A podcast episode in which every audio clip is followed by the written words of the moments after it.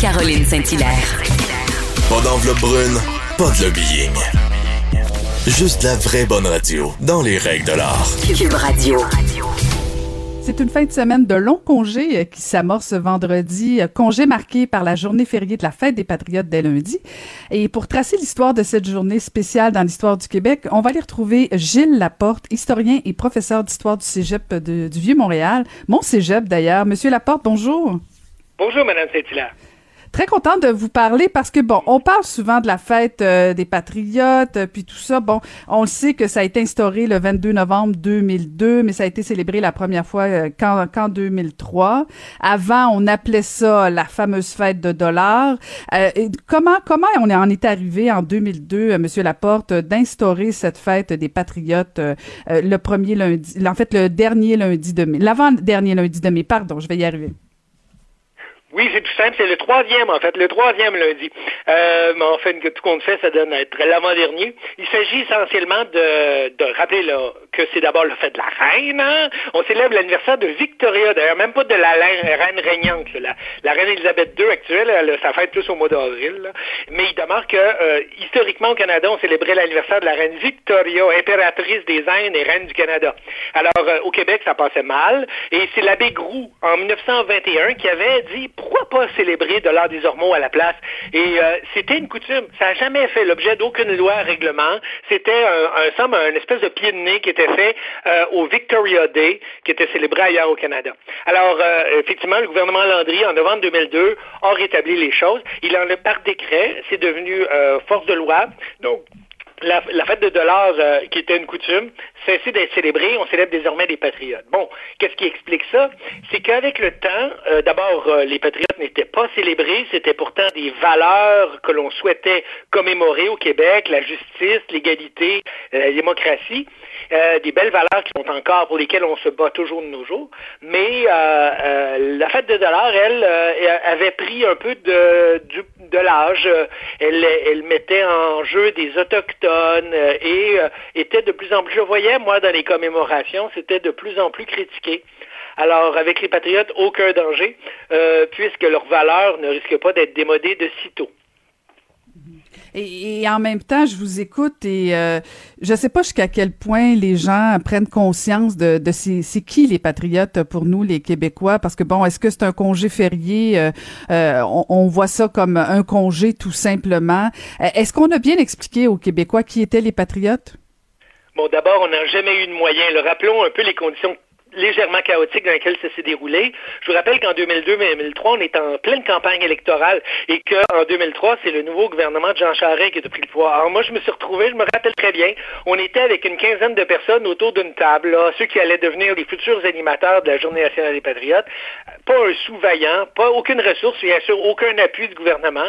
Le gouvernement Landry avait créé cette fête, euh, l'avait donné force de la loi, mais aucun moyen. Alors, c'était un comité de citoyens qui ont commencé tant bien que mal, trois, quatre activités, des petites marches, des conférences, vous voyez ce que c'est, euh, mais euh, qui ont bénéficié quand même d'une certaine renommée. Et progressivement, ça a été un vrai plaisir de voir ce bébé-là grandir. Pourquoi? Ben parce qu'on peut les célébrer de plusieurs manières. Euh, effectivement, tous les, tous les congés fériés ne font pas l'objet d'une commémoration, beaucoup s'en faut, là. Mais à tout le moins, tous sont associés à une tradition, à des coutumes. Bref, ça a été notre travail, les animateurs, depuis 20 ans.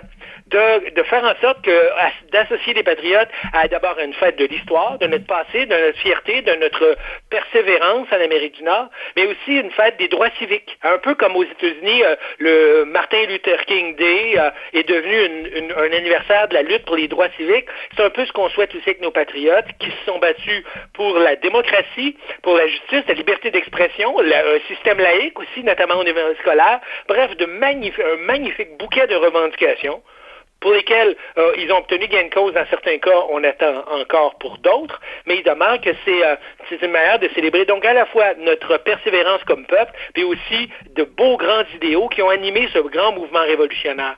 Euh, les gens se souviennent effectivement la plupart du temps des quelques défaites sur les champs de bataille, mais c'est porté ombrage à près de 30 ans de lutte politique menée par les Denis Benjamin Vigée, William Henry Scott, John Nielsen, Louis-Joseph Papineau, afin de doter les Québécois d'un gouvernement libre et démocratique.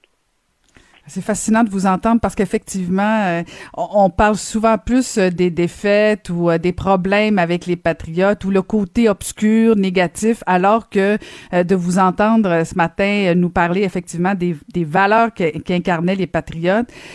bon, corrigez-moi si je me trompe. Puis bon, vous, vous êtes là-dedans, vous baignez au quotidien. Là, c'est votre travail et c'est votre passion de toute évidence.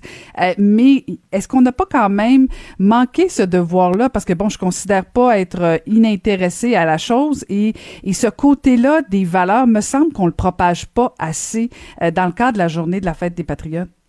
Oh, vous avez raison. C'est ça qu'il faut mettre de l'avant. Euh, Je veux vous rappeler une anecdote. Euh, j'étais, euh, on était en 2002, au début de 2002, on militait pour que le gouvernement Landry proclame une journée nationale des patriotes. C'était un comité de l'Estrie d'ailleurs, que l'idée est venue de l'Estrie d'avoir un jour commémoratif. Et j'étais à une table avec un historien, Pierre Falardeau et moi, et nous discussions d'une date. Alors, Georges Aubin avait dit le 23 novembre, la victoire de Saint-Denis, on devrait avoir une fête là. Pierre Falardeau, lui, c'était le 15 février qu'il voulait. Il voulait célébrer la notre résistance aux, aux pendaisons là, de, de Lorimier et des autres. J'étais le seul à dire non, célébrons ça au printemps, quitte à buter la reine hors de nos anniversaires, parce qu'au printemps, le euh, printemps 1837 coïncide au mois de mai à une vaste série d'assemblées publiques démocratiques. Et ça, c'est c'est ça qu'on voulait mettre de l'avant. Euh, une prise de parole collective. Euh, partout, à Saint-Ours, à Saint-Charles, à Saint-Denis, à Montréal, dans deux montagnes à Québec, partout, des assemblées ont été tenues pour s'opposer à l'époque aux résolutions Russell qui retiraient aux Québécois leurs derniers droits politiques. Alors, c'était un mouvement démocratique, mais surtout populaire. Imaginez des assemblées en plein air de 7, 8, 9 000 personnes euh, réclamant tous la justice et la démocratie. En plaçant cet anniversaire-là au mois de novembre, dis-je au mois de mai, euh, ça, permettait de, rappeler euh, ce grand, grand mouvement démocratique et pacifique qui avait précédé de peu les rébellions de l'automne 1837, en mettant l'accent justement sur la lutte démocratique et populaire.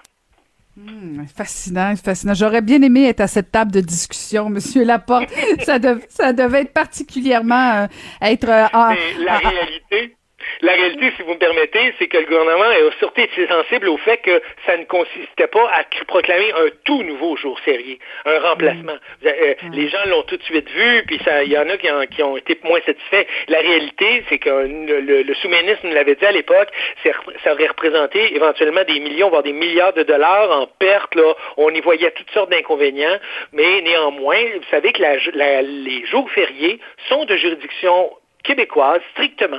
C'est l'État québécois qui proclame les jours fériés.